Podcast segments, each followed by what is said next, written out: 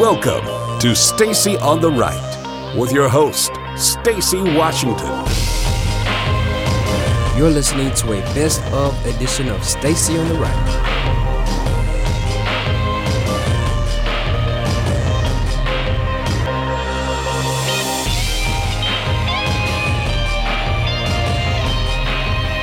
Welcome to the show, everybody. Stacy Washington, host of Stacy on the Right here on American Family Radio and UrbanFamilyTalk.com. And I am ready and willing to have this Friday come into the studio right now. It's, it's fantastic to be with you. Uh, head over to afr.net or urbanfamilytalk.com, our websites. Check out the conference, which is August 17th. Um, we're so excited to be able to welcome national speakers as well as speakers from Urban Family Talk to uh, Tupelo. We're all going to be there together, including me. I'm going to be there. And I'm excited about the opportunity to speak about marriage and family and to meet so many people who will be at the conference. Today on the program, we're going to talk about McDonald's salads sickening hundreds. We also have um, a lot of information about uh, the details surrounding this movement to eliminate ICE. Um, and and it is a movement that the Democrats are currently working their way through. They're trying to give it some legs. It's, they feel it's a great opportunity for them to motivate voters for the midterms. I'm not sure how many of their voters they think are going to be fine with abolishing an agency that really serves so many good law enforcement purposes, uh, from stopping drug trafficking to stopping human trafficking. And uh, we're, we're going to be listening to some audio of Senator Tom Cotton on the floor, really taking them to task for this kind of craziness that they've been engaging in. And then we also have, uh, and this is the most important thing for today, we're going to have our, one of our frequent guests who's a favorite, fan favorite, um, and it's Richard Lim. He's a, the creator of This American President and it's a podcast. And he's also a former White House political appointee in the Bush administration, an author and national security commentator. He's going to join the program in hour two and chat with us a little bit about foreign policy and what we're looking at with this whole Russian aggression thing. It's nothing new, but we still have to figure on exactly how will the Trump administration move forward. These are bad actors. Um, you know, ding, ding, ding, newsflash. These are bad actors. These are countries in which we can't place a lot of credibility in their word. But they're also friends in that they've helped us before. When it comes to terrorism, Russia is an ally. Uh, so it's it's a weird mix, and there's nothing that can be done about that except to deal with the land as it lies. We can't uh, magically create a new relationship, but we can work on improving the relationship that exists. Uh, so we're going to be talking about that as well. Right now, I want to get through uh, a little bit of audio by Tom Cotton. He's talking about the Democrats and their sudden obsession with abolishing ICE. Now, what's important about this is that the Republicans have given all of the space required to the Democrats for them to put their bills forward. So, if they want to, to uh, have bills where they're on the record as not supporting ICE, they're they're free to do that. They're free to submit bills, and Paul Ryan will bring them to the floor. And when called on their obsession with ICE, they tend to crumble. So let's listen to Tom Cotton uh, talk about this. It's number two. I'd like to take this opportunity to express my support for the 20,000 men and women of Immigrations and Customs Enforcement. They work hard every day to keep drugs off our streets, to stop human trafficking, to protect our communities from gang violence, and yes, to enforce our immigration laws. Theirs can be a thankless job, but they do it with courage, dedication, and professionalism. So I, for one, want to say thank you. And I'd like to point out the overwhelming support that House Republicans showed for ICE yesterday, which stands in stark contrast to the contemptible display put on by House Democrats. On a simple resolution, merely expressing support for the men and women of ICE, only 18 Democrats voted yes. Eight skipped the vote, 34 voted no, and 133 Democrats voted present, which is the same thing as no. That's a pretty sad state of affairs. 34 Democrats condemn the men and women of ICE, and 141 Democrats don't even have the courage of their conviction. They don't even have the guts to vote yes or no. Because we all know Democrats, in their heart of hearts, want to abolish ICE. And that's that's the key here. But why? What what purpose does it serve to have more lawlessness, to have more people's lives endangered, to have an increase in the trafficking of drugs? How does that help Democrats or Republicans? Uh, drug dealers aren't asking people if they're Republicans before they uh, take over neighborhoods and uh, jump kids into gangs and force children to help them de- deal drugs. They don't. They don't ask. They don't have any. There's no questions about it. So when we are talking about this, I just I I kind of wish we had more um, more opportunities to have honesty from the Democrats and that they would go on the record verbally so that everyone could understand what it is that they're doing. Uh, so he goes into it just a little bit further and he really talks about this open borders fetish that the Democrats are engaging in. It's number three. Those illegal aliens were responsible for more than 80,000 DUIs, 76,000 dangerous drug offenses, 48,000 assaults, 11,000 weapon offenses, 5,000 sexual assaults, 2,000 kidnappings, and 1,800 homicides. Yes, that's right, almost 2,000 souls would still be on this earth but for those illegal alien criminals. ICE's investigative arm also seized more than 980,000 pounds of narcotics last year. These men and women are on the front lines of the war on drugs and the opioid crisis in particular. Do the Democrats really believe we should put all these efforts on hold? This call to abolish ICE is so irresponsible that even some Democrats those not running for president or beholden to the radical left are speaking out against it. Jeh Johnson, President Obama's former Secretary of Homeland Security, has said it's not a serious policy proposal and would compromise public safety.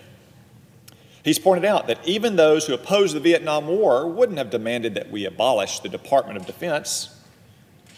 Eric Holder, President Obama's former Attorney General, has said, I don't think that substantively or politically that makes a great deal of sense, calling it a gift to Republicans. And Sarah Saldana, who ran ICE under President Obama, has called it nonsensical. But perhaps the most insightful comment came from former Senator Joe Lieberman of Connecticut. He said, This makes no sense unless you no longer want any rules on immigration or customs to be enforced. And that, I would contend, is the whole point. And that is the whole point. When he says almost 2,000 Americans would still be here if not for illegal immigrants coming here and killing them, that has to be one of those situations where you kind of just sit back for a second. Whoa. We're not talking about an insignificant number of lives. Remember, when we have a mass shooting, and, and I, my heart always goes out to the victims of mass shootings, and I, it's it's always just a, a horrible, crushing weight that that you feel when you hear that people have been shot in a mass shooting, whether it's you know in a in a regular public place, and especially when it's at a school and it's innocent kids getting gunned down. But the numbers have never we've never had a mass shooting where almost 2000 people were killed. And God forbid, I hope we never do if we get that upset over the smaller numbers in mass shootings, and we have had some significant numbers, but never in the thousands, then where is the outrage over almost 2,000 people being killed and the untold thousands of people who've been raped, shot, but not killed, cut, stabbed, and otherwise wounded by this, this phenomenon that we're experiencing, which is illegal immigration? And I know what people want to say is, well, the bulk of the people who are here illegally are law abiding citizens. Is that the point? I'm sorry, is that the point? Uh, not to me.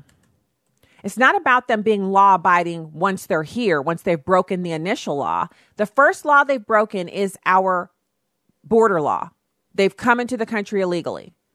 Every day they're here illegally, they're still breaking that law. So there is no, well, they haven't committed any crimes. They committed a crime by coming here illegally. And this is, there's some audio of Keith Ellison, and it enraged me so much. I decided, you know, this isn't going to be something we're going to listen to on a Friday, not not on a day where we're, we're getting ready for the weekend. Look, Keith Ellison was actually on uh, an interview talking about how we allow our businesses to immigrate into other countries, basically to shop around for better wages, better conditions to with which to produce their products. And he said if we allow that, then borders are uh, discriminatory because borders prevent people from looking around for better work opportunities and living conditions for their families. Now, this is something that someone who wants to destroy the United States would say readily. Keith Ellison is a Muslim. It is well known that Islam advocates for civilizational jihad, which means you go into the civilization that you want to take over. You have all the babies you can. You take over the local governments, then the state governments, then you start to to gun for the the national government. Once you reach 10% of the population through high birth rate, then you start advocating for changing the laws in that country and converting everything over to Sharia Islam. Keith Ellison is absolutely down with that plan. He's close to Louis Farrakhan. He has close associations with the Muslim Brotherhood. And he, he doesn't hide the fact that he doesn't think America's running the right way. Now, we do have a lot of immorality and we have some problems in our country, but we definitely don't want to give up on the experiment that has brought us all to this place. And so people who don't like it here might, I always, it's always a choice. If you live here and you don't like the way things are run, obviously, if you're a citizen, you can advocate for change. But if you really think the entire system is just awful, why not go live under an, a Muslim system? I, it, I mean, it just shocks me that Keith Ellison doesn't just up and move to an Islamic country and live under Sharia law. Why would he stay here if it's as racist and misogynistic and bigoted and everything else that he he's constantly leveling these awful attacks at America? Then why doesn't he just, you know, trip on off to another country, an Islamic country? Have you noticed that? Uh, the the women's march leaders, a couple of them are the you know head scarf wearing variety. Linda Sarsour is always talking about how horrible America is, but she could easily immigrate back to a Muslim nation. She could. There is no reason why she shouldn't just go ahead and do that. But she's not going to because it's more fun for her to make a living here, basically spouting off nonsense and calling herself an activist and acting as if she hates America, when in reality, the kind of attitude that she displays would get her, uh, you know, one of those billy club beatings by the religious police if she was in Saudi Arabia, where coincidentally the women just got the right to drive. Now, I drove there, uh, you know, I won't say how many years ago, but when I was there on active duty serving during a, a, a temporary duty assignment, as long as I had my uniform on and I ha- and I was wearing my hat that went with my uniform, I could drive. So our commander for our little unit, uh, he had a jeep and he would send me off. Uh, you need, I need you to go back over here. I need you to go there. And this is before GPS and all that stuff. So I had to figure my way out. So I would drive to and from and do whatever he asked me to do. And sometimes he'd say, here's the keys to the Jeep. You want to, you know, if you want to run out and, and it's the end of the day, I'm, I'm riding with so and so. And I would use the Jeep. I'd drive off of the military installation there. It was, it was an air base and I was just driving around Saudi Arabia just as as as hunky dory as you please. I could do that because I had a green ID card and command sponsorship by the United States military. I could do that because I was an American citizen and my American citizenship was recognized, is recognized by Saudi Arabia, which means I had rights and privileges that were afforded to me by the Constitution that literally reached out across I don't know how many thousands of miles between Eglin Air Force Base in Florida and uh, Riyadh, Sa- Saudi Arabia. I don't know how many miles it was, but those rights and privileges followed me around because I had a little plastic card that represented what the Constitution enshrined as my rights anywhere that I go. We, we have people who are playing a dangerous game. They want to make it seem like in a country where they can say anything and be anything they want, that this is the worst place on earth, but they're not willing to go to those worst places on earth and say those same things because they enjoy their freedom too much. Hypocrisy of the highest form. We'll be back with more right after these messages. You stay there.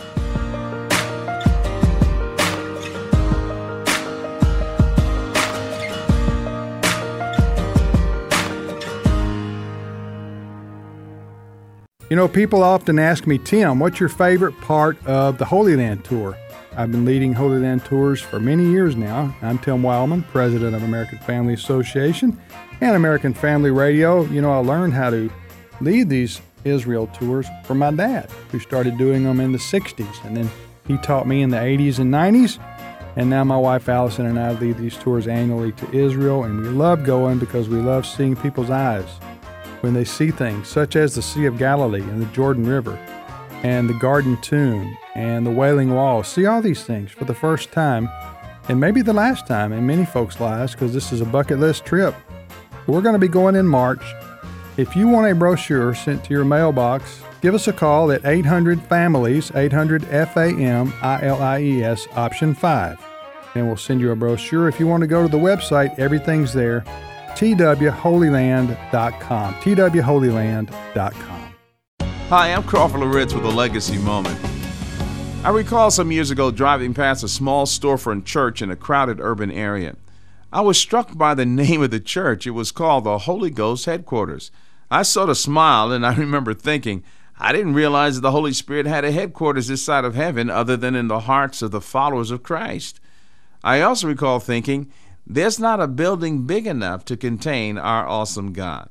In 2 Chronicles chapter 6 verse 18, Solomon expresses this when he says, "Will God indeed dwell with mankind on the earth? Behold, heaven and the highest heaven cannot contain thee. How much less this house which I have built?" This was his dedicatory prayer after building the amazing temple that David wanted to build. Then Solomon cried out to God in this sense of worship and praise and adoration. But in his prayer, he was also reminding the people there's not a place big enough to contain God, and that he would come and dwell in this little place, making his presence known to us, is awesome indeed. We should all be filled with awe that God would dwell with us. Our minds should almost be blown that God, the God of the universe, chooses to reside inside our hearts. We need to focus on His magnitude, His greatness. We need to be, in a word, big God people. God in His greatness lives in us, and there is nothing that He cannot do. We should also realize that none of us have a corner on God. God is great. He's magnificent. He's beyond our imagination and our ability to comprehend. Well, here's what I want you to remember today ask God to help you to appreciate how enormous He is. This will produce humility in your heart and great faith in your soul. Legacy Moment is a production of Moody Radio, a ministry of Moody Global Ministries. You're listening to a best of edition of Stacy on the Right. Welcome back to Stacy on the Right on Urban Family Talk. The president has consistently been briefed on this issue. He understands that the Russians have uh, interfered in our elections. He frankly understands that's been going on for an awfully long time. It wasn't just the 2016 election. Somehow America seems to forget the history of Russia's efforts to undermine Western democracy for decades now. Uh, it gets confused uh, because uh, there are those who want to make a partisan case out of this with respect to the Mueller investigation.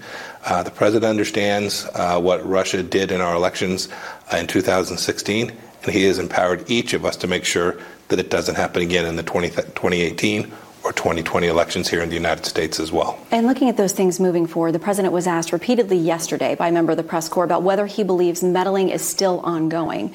He responded, Thank you, no. The White House says he was saying no to any further questions. Do you believe Russia is still meddling in our elections? I have great confidence that the Russians will try and undermine Western democracy in 2017, 2018, 2019, and for an awfully long time. It is our responsibility as leaders of the United States government to do all that we can to deter them from interfering with us, not only in our elections, but more broadly as well.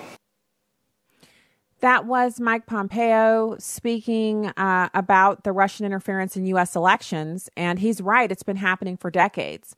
And I, I'm, I want to point out to you, and welcome back to the program at Stacy on the Right on Twitter and Instagram. If you want to check me out online, uh, I, I want to point out to you that this, this is something that, as far as recently as the 2012 presidential election cycle during the campaign, you have Mitt Romney making comments during a, a debate with um, you know, then President Obama, and he's saying, you know, it's interesting. Um, we our geopolitical enemy is Russia, and what we need to do is we need to acknowledge that, and we need to be stronger against them, and we need to present a, a much firmer stance than what you have done in your first term of your presidency.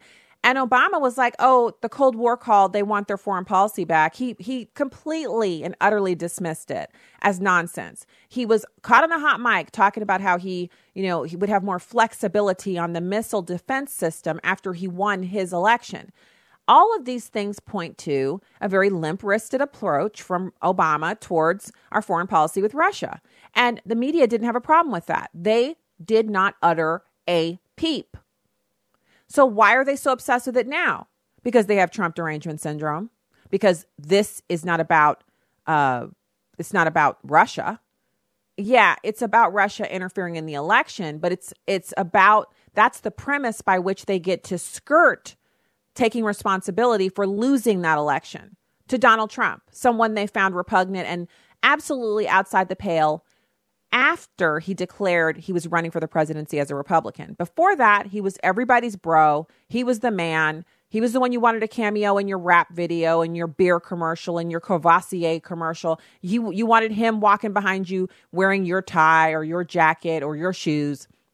You had a yacht scene you were going to shoot. You wanted Donald Trump on there with his latest wife, you know, wind blowing, wife in a bathing suit, him in a suit. You wanted that look. It was cool to rep Donald Trump in the background because he represented power and affluence and wealth and just an all around, you know, he was the bro who was everybody's bro. He was everybody's friend, every, you know, and he never said no. If he, a magazine wanted to comment, there he was. He was always available.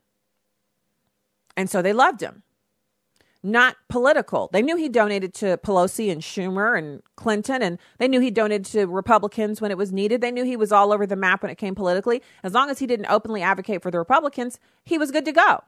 His checks were good with the black organizations, all Reverend Al Sharpton and the Reverend Jesse Jackson, the faux reverends. They took his money happily. They took pictures with him. They were glad to give him awards and to have him come and, and to their events and be there with them. He was their guy. Now he's the president, he's a Republican, and he's doing things that really they can't tolerate seeing him not just he's not just taking a little pickaxe and you know kind of chipping away at what Obama tried to do with his pen and phone. He's ripping and raking and he's mowing stuff out of the way.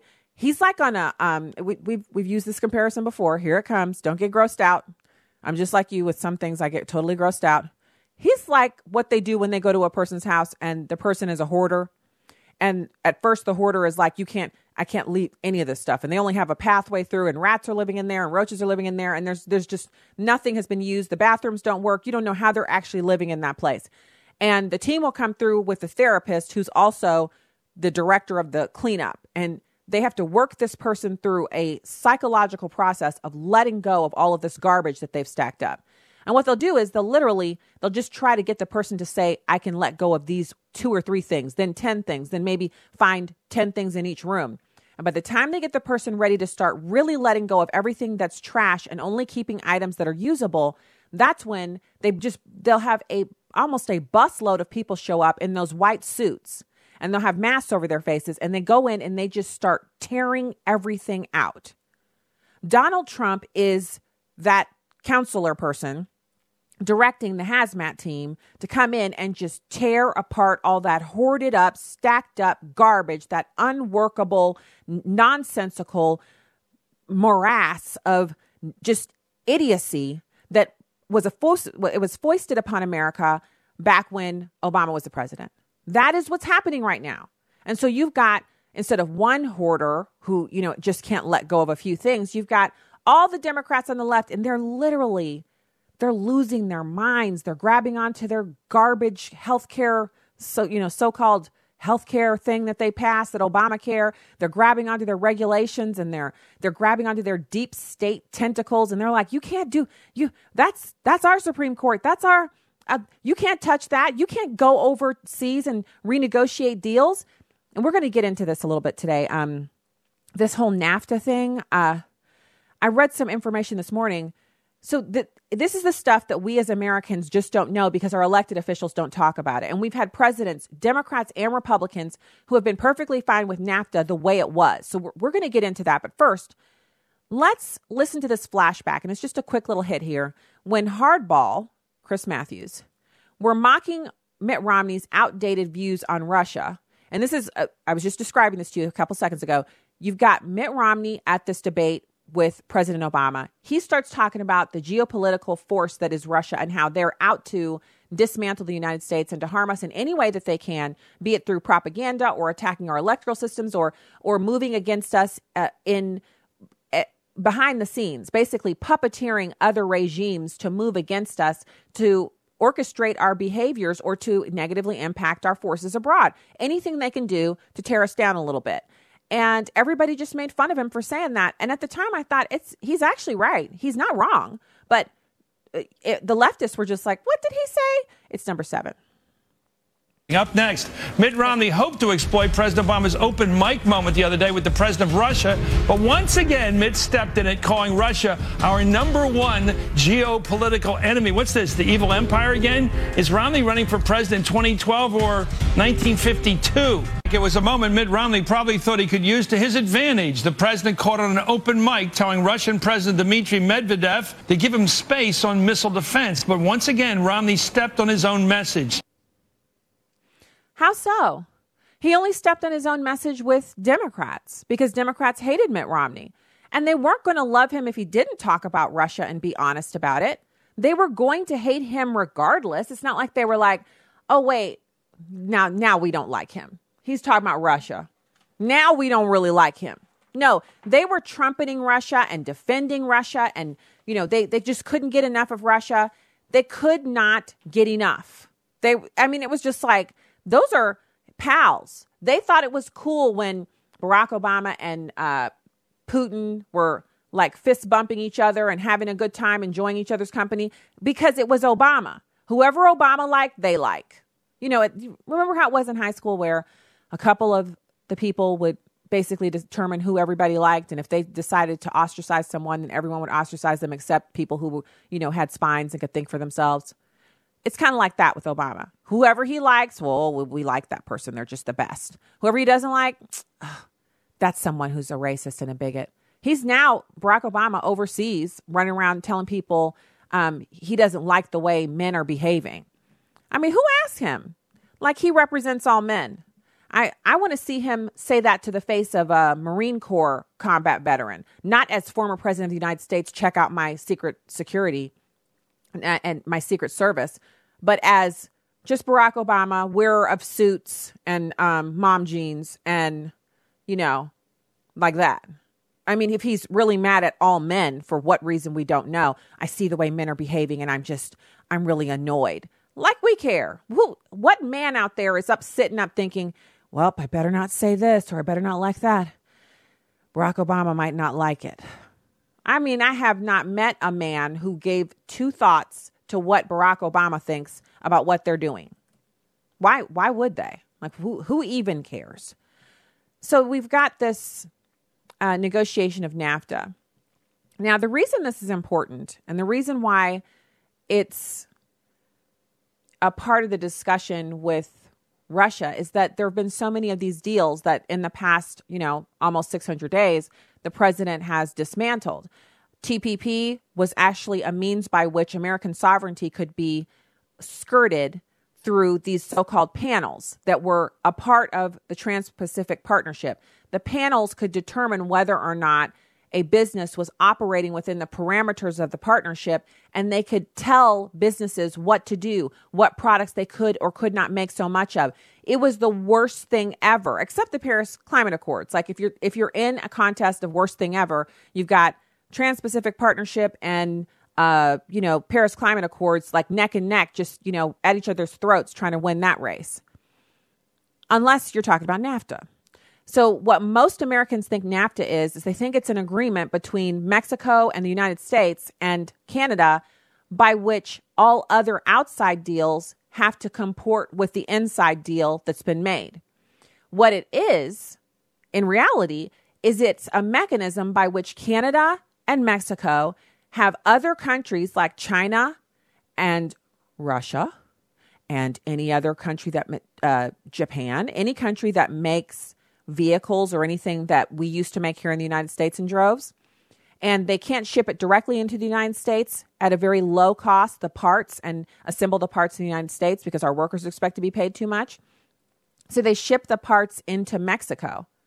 And then Mexicans put the cars together. They put the parts together, the cheaper parts, and then they bring the cars fully assembled into the United States because Mexico has a favorable trading arrangement with us with very little tariffs added, almost no tax added, and they bring those in. And so they're making money on the front end when they bring the parts in. They're being paid to bring the parts in. They're being paid to assemble. They're, they have the actual factories in, uh, in Mexico on their soil. They're they're getting work workers have jobs out of that. They get tax revenue out of that, and then they bring it into the United States and they get to bring some of the profit back to themselves as well. Now, in the EU, their deal that they have whatever deal they have standing within the EU, outside actors who want to make deals with individual companies within the EU have to respect those same deals. So, whatever tariff exists within the EU or whatever uh, unfavorable activity there that one country has going outside towards bringing in any product also exists with any outside actor for any of the other members of the EU. I mean, it's a really fascinating thing that most Americans don't understand this. So when you hear people stumping and talking about, well, we just we need free trade, do we?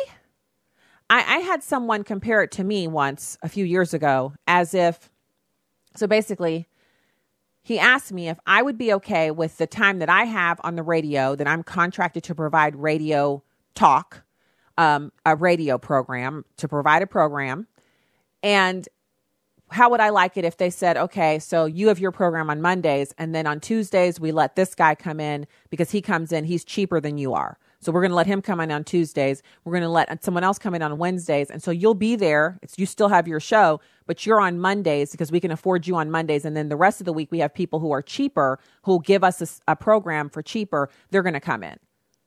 What kind of contract would that be for me? Why would I ever say yes to something like that? But that is what we're doing. And that's why we've seen the gutting of our manufacturing sector and all of our jobs, which, again, companies are going to send the factories to where they can get the cheapest labor and also have the most favorable relationships with their part suppliers. So if they don't have to buy the parts from the United States, they don't have to have the United States workers, but they can bring the vehicle that they've assembled into the United States and sell it to the consumers, that's a win win for them. So, contrary to what Keith Ellison is saying about how that's happening and therefore we don't need borders, I think it's the opposite. We still need borders. What we need to do is we need to change the way the NAFTA arrangement is set up so that Canada and Mexico can't make money over American workers coming and going understandably, the minute the president starts talking about renegotiating NAFTA, you see people spinning in the street, and you know it's like they're being they have an, a, a, demon inside them, and they need to be exorcised. They're losing their minds, uh, giving all of the reasons why it just can't happen. We just can't let him destroy NAFTA. We can't let him make some kind of deal or do something. You know, we, we can't do that. And here's here's the cake taker. Yes, we can. In fact, it's not just yes, we can, we must. We must have President Trump renegotiate NAFTA and, if need be, create individual agreements, one with Canada that would be between us and Canada and it would be none of Mexico's business, and one between us and Mexico that would be between us and Mexico and would be none of Canada's business. And then anybody else who's coming and trying to bring products into the United States would no longer be able to land their products in Mexico or Canada and then circumvent the rules and regulations that we've implemented to protect our workers. And please miss me with this talk about we don't want protectionism. We do. What do you do with your family? You don't call it protectionism, but you put everything on the line to protect your family, don't you? Your assets, your home, your vehicles. You do that because you care about your family and you want to see it succeed. We care about America and we want to see America succeed. There's no shame in that. It's not racist. It's not bigotry. It's just good common sense. When we get back, we're going to have more radio for you. 866 963 2037. That's 866 963 2037. Can get in the call queue if you'd like here on this wonderful Friday I'm Stacy on the Right.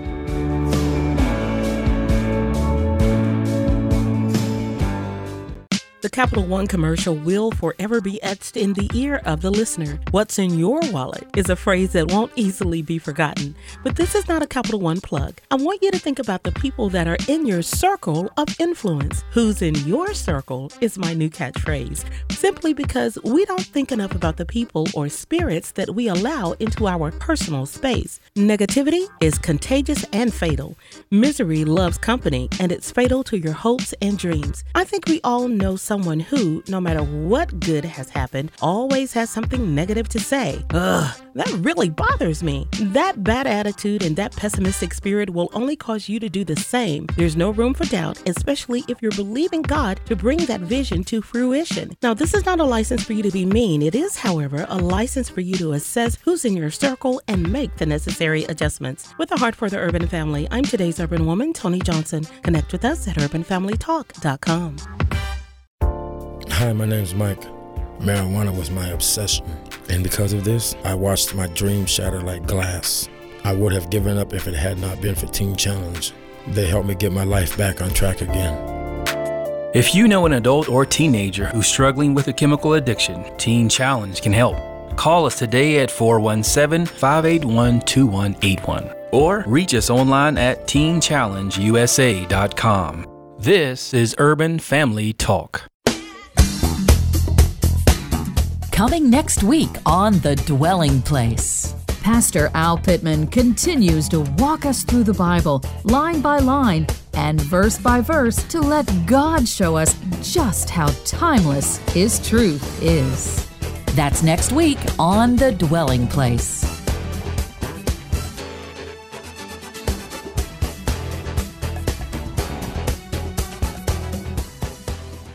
This week during our uh, family worship time together, uh, when we turned to the scripture, I was sharing with my family and we were discussing the scripture that says, Do not be conformed to this world, but be transformed. And I was explaining the whole caterpillar to cocoon to butterfly process. My son said, He's six years old, Daddy, Daddy, I get it. it it's, it's, we're, the, we're like the caterpillars. God provides the cocoon, and God's desire all along is even though we're in caterpillar form, is for us to become butterflies. And then look what he said. But you know when we get into trouble, Daddy? When we try to move from caterpillar to butterfly and we skip over God. And when you try to skip over God, you think you have your wings, but you fall flat. Tune in to the Hamilton Corner, weekdays at 5 p.m. Central on Urban Family Talk. And I had to tell you, I had to fight back tears in the moment because I'm saying, oh Lord, he, he's getting this. You're listening to a best of edition of Stacy on the Right. Welcome back to Stacy on the Right. Trump derangement syndrome has officially come to the Senate. The hatred for the president is so intense that partisans would rather risk war than give diplomacy a chance. Does anybody remember that Ronald Reagan sat down with Gorbachev and we lessened the nuclear tensions? We need to still have those openings. Nobody is saying or excusing Russia's meddling in our elections. Absolutely. We should protect the integrity of our elections. But simply bringing the hatred of the president to the Senate floor in order to say, we're done with diplomacy, we're going to add more sanctions and more sanctions. You know what? I would rather that we still have open channels of discussion with the Russians.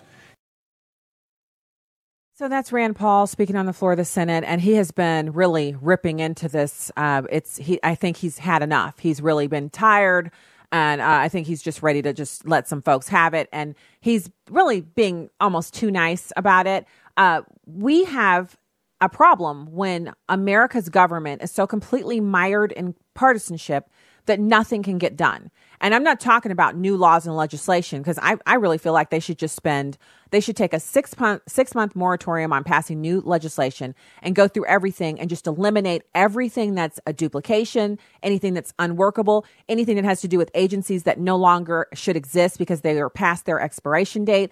They should do a cleanup companies do this it's a it's a matter of routine often they'll do it as as the ending part of their strategic planning which strategic planning goes on all the time but they usually renew the strategic plan every 5 years or so. Some businesses it's 3 it depends. It really is a, a matter of what your leadership and uh, your operational efficiencies a lot goes into deciding how you do that. But the point is uh, there's no corporation that's operating in the Fortune 500 space that does not routinely address their policies, their uh, strategies, their practices, their procedures, and whether or not they're utilizing outdated, outmoded forms of implementation policies, whatever, whatever it is that they've got going on. They have their legal teams go through that stuff and they have policy review not only Fortune 500 companies, but um, boards, educational boards do policy review where every year they review a part of their policy manual so that they can make sure that outdated policies are not still going on because they have a lot riding on it because they can be sued. See, the government can't be sued. it's a matter of fact that not only do our elected officials, but often many of these people who are career appointees, they have uh, immunity that prevents them from being held accountable for the things that they do. That's why you see the EPA poisoning a river and and no one gets held accountable. The person who's in charge of that part of the agency who's responsible for the poisoning of the water, nothing happens because they have immunity.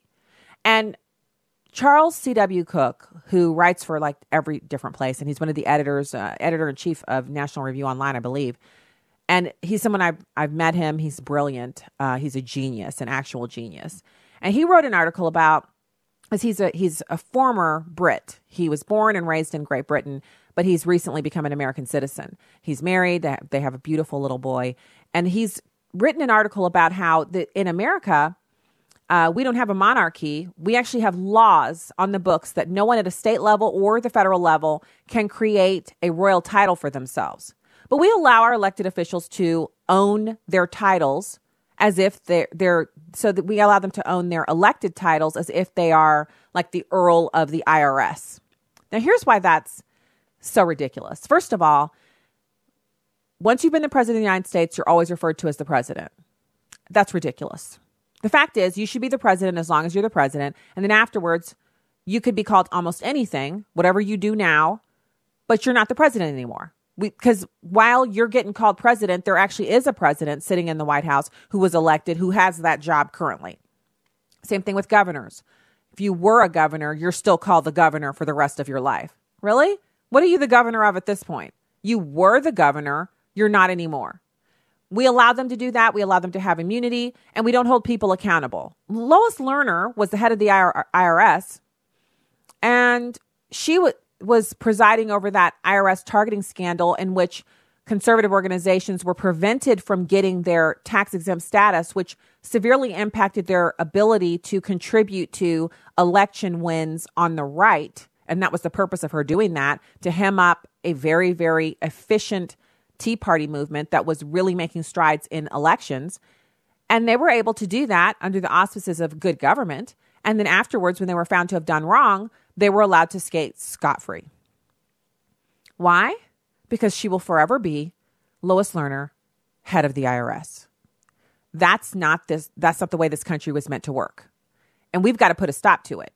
I don't know how we get that done because we're asking the people who are elected, who've afforded themselves this immunity, who've all they're they're the ones who created it. Congress created this immunity and voted it in for themselves. How do we get them to undo that? I don't know but it, it's a conversation that's worth having at these think tanks instead of think tanks sitting up trying to figure out ways where we can open our borders up in ways that people who are here illegally can stay. They should be thinking about ways that we can implement a systematic law review where it just like the policy reviews that organizations in the private sector undergo because they don't want to open themselves up to legal jeopardy through lawsuits. We should have the same type of review going on in our federal government to eliminate duplicative laws, laws that are outdated, laws that no longer make sense because other laws contradict them. These should be things that are done on a regular basis. If we need a committee of elected officials to do it, fine. If we need a group of impartial private citizens, whatever that is, like, okay, there wouldn't be impartial, but we need a group of private citizens to do it, to undertake it, to be elected to, to do it, fine.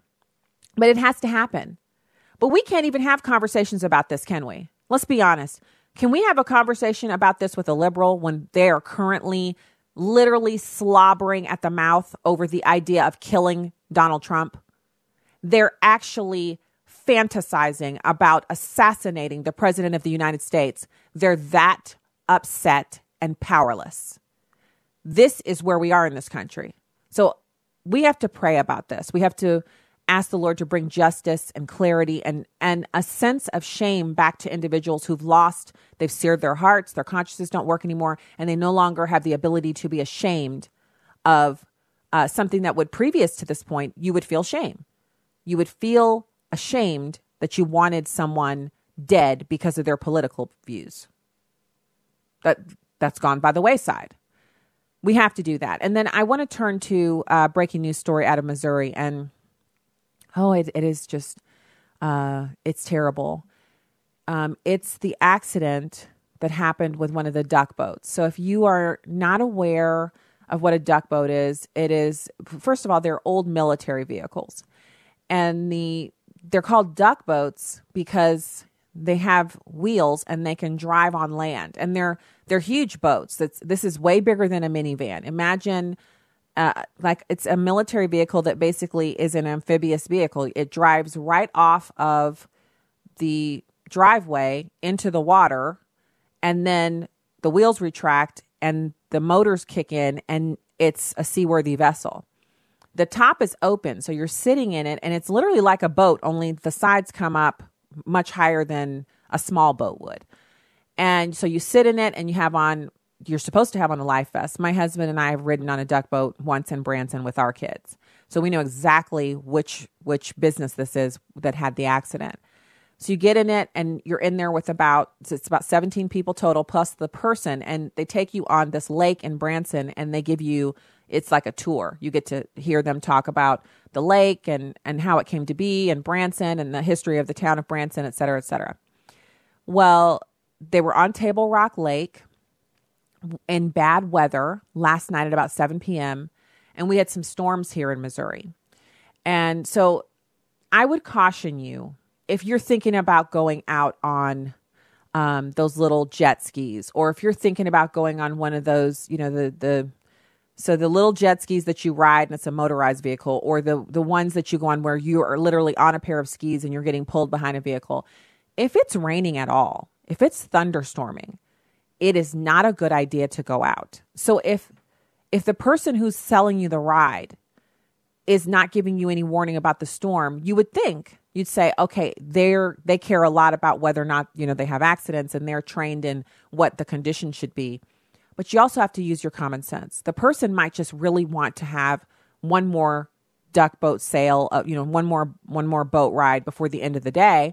And it sounds like and I don't know who's at fault here. I'm not I'm not blaming the duck boat people, but it just it common sense tells me someone should have said, "Hey, it's storming.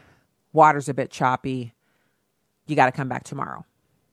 But that's not what happened. And and let me correct something I said about the 17 people. 17 people lost their lives, but the boat actually had 31 people there. So the boat was carrying this 31 people, with which included a, a number of children. And aggressive storms rolled over the area, thrashing the water. 11 people were pulled dead from the water Friday night. Seven were taken to the hospital. On Friday morning, this morning, they found another six bodies in the water, including three children. The dead range in age from a one year old baby to a 70 year old, but they are not yet publicly identified. The boat's driver died but the captain of the boat was one of the 14 people who survived the incident. So you got the boat driver, you have the captain who usually gives the, you know, they talk about it being, you know, it's a boat ride. They're the boat captain. They give the tour. Um, and passengers on other boats on the water filmed the harrowing footage of the boat being overpowered by waves. The National Weather Service had actually issued a severe storm warning at 6:30 p.m. on Thursday, about 30 minutes before uh, the actual capsizing. What's so horrifying about it is that there's some some video, uh, which I have not watched, but I know that uh, there were news reports late last night when I first saw the story were that basically the water was thrashing around the boat and the boat began to take on water and to sink. And you know the the waves and everything were so choppy that it really it was just a miracle that everyone who was on the boat wasn't wasn't drowned because it's one thing to know how to swim it's another thing to know how to keep your head above water when the waves are rough and choppy and the and and it's raining and I mean, there's just no excuse for going out in those conditions and having a one year old baby with, you know, in the boat. I mean, I just, I don't understand that at all.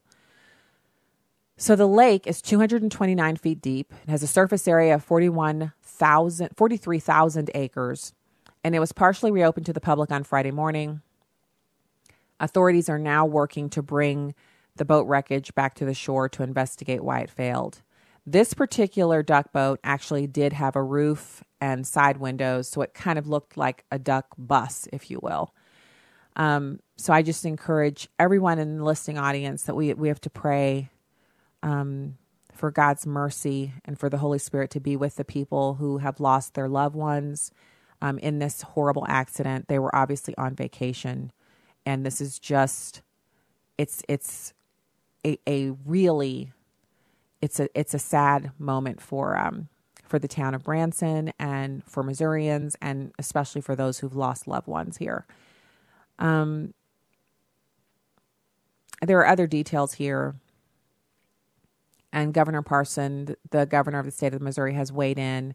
He said, Needless to say, the things that have occurred in the last 24 hours, it is a sad occasion with lots of families involved. Some of the victims were on vacation in Missouri from other states and the authorities are now trying to contact all of the victims' families. And and if you are not familiar with Branson, it is this little town that has grown into a tourist mecca. And so a lot of people will talk about the live shows that they have. They have these country and western shows, and um, they'll often have like think of it as the midwestern Las Vegas, but without the prostitution and all that stuff. So there's a lot of like there's Wild Woody where you can ride the it's a wooden go-kart thing. It's the entire thing's made of wood and you literally ride uh, your go-kart up all up and down these spirals and you know you can go fast and you can race with other people and they have two seaters so you can have your kid in the passenger seat and you can drive if your kid's too small to drive they also have uh, like i said the live shows that you can go and watch and they have a lot of fun like water park attractions mini golf the duck boats tons of restaurants and so it's a fun place to go. Like if you're looking to drive someplace and you're not, you don't want to drive all the way down to the beach and you live in Missouri or if you live anywhere within driving distance, really, it's worth it. And you can stay in not just a hotel, you can also stay in the like um their timeshares. They have timeshares in Branson. So you can buy one or you can rent one and stay there. And it's an affordable family vacation and it's very popular. So we've been with our family a couple times and we did the duck boat ride. It's like a rite of passage. When you go to Branson, what are you going to do? You're going to drive the go karts on Wild Woody. You're going to do some, they have some bungee jumping and stuff like that, which we didn't do.